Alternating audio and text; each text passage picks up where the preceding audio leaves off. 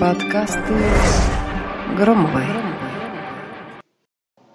Здравствуйте, мои дорогие слушатели. Отдельно здравствуйте подписчикам. Я вас рада, а, хотела сказать, видеть, но я рада знать, что вы у меня есть.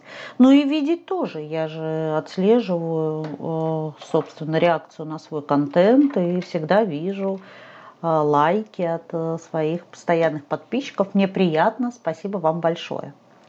Про что мы сегодня с вами будем говорить? Часто задаваемый вопрос э, от э, моих слушателей касается беременности. Звучит он примерно так. Я не могу иметь ребенка, Э, как с этим смириться?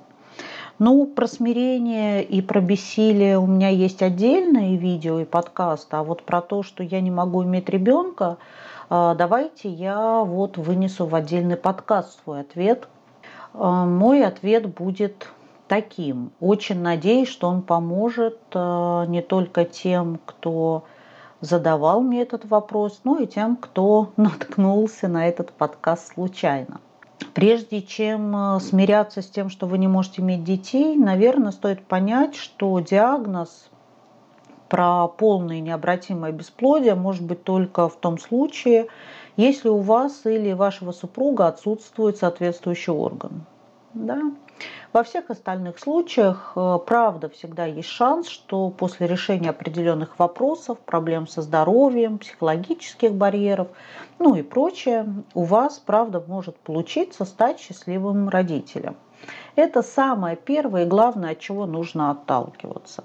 То есть эта история не про не сдаваться и верить в лучшее, а про опору на то, что пока орган на месте, возраст соответствует, гормональный фон э, позволяет э, беременность, значит, и все остальное подлежит возможной корректировке. Далее, давайте приведу несколько примеров проблем со здоровьем, которые могут мешать зачатию здоровому и быстрому. Это гормональные нарушения, о которых я только что говорила, сложности с позвоночником, нарушено кровообращение в малом тазу. А, например, вы переболели вирусными или инфекционными заболеваниями, или избыточный вес – также нарушения в работе щитовидной железы, ну и так далее. Множество других, не буду вас пугать, а то вы сейчас полезете в медицинскую энциклопедию, найдете у себя все это вместе и даже то, что я еще не говорила. А вот заострю я свое внимание на некоторых аспектах, например, на психологическом бесплодии которым могут страдать как мужчины, между прочим, так и женщины. Это одна из важнейших причин. Ну, по крайней мере, с тем, с чем я сталкиваюсь в своей работе. Возможно, с гинекологическими и гормональными причинами сталкиваются больше эндокринологи и гинекологи. А я, правда, сталкиваюсь именно с психологическим бесплодием. Что это за хрень такая? А, стресс, напряжение, переутомление, избыточный контроль над своей жизнью, тревоги, детские травмы. А также вопрос самореализации, ну, правда, все это напрямую влияет на репродуктивные способности человека. Со всем этим можно и нужно работать.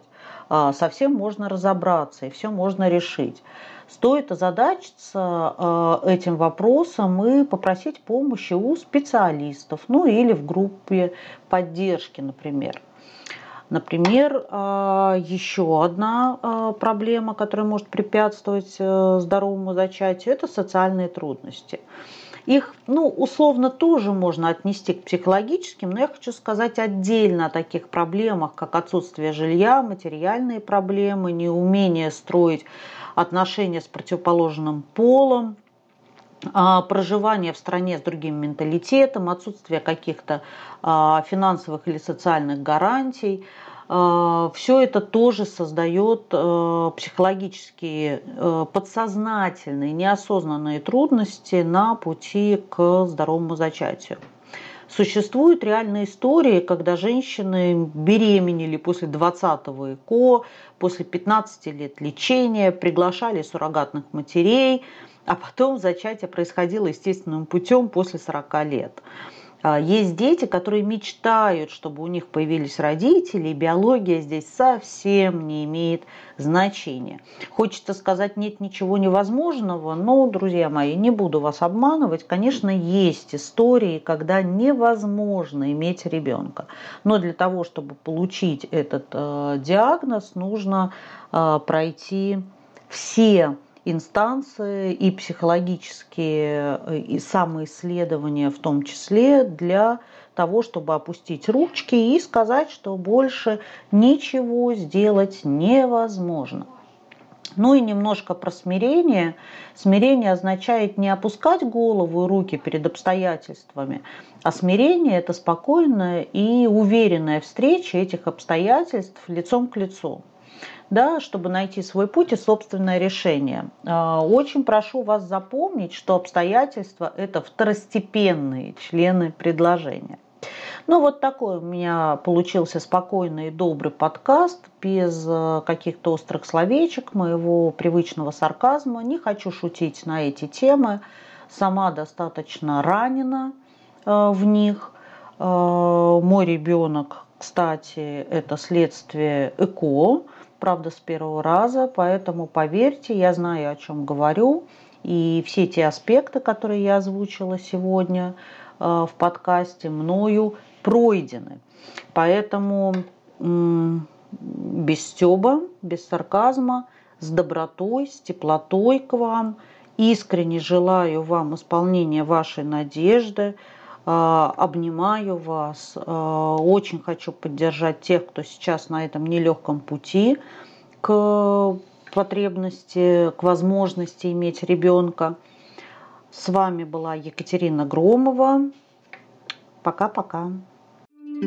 Подкасты Громовой.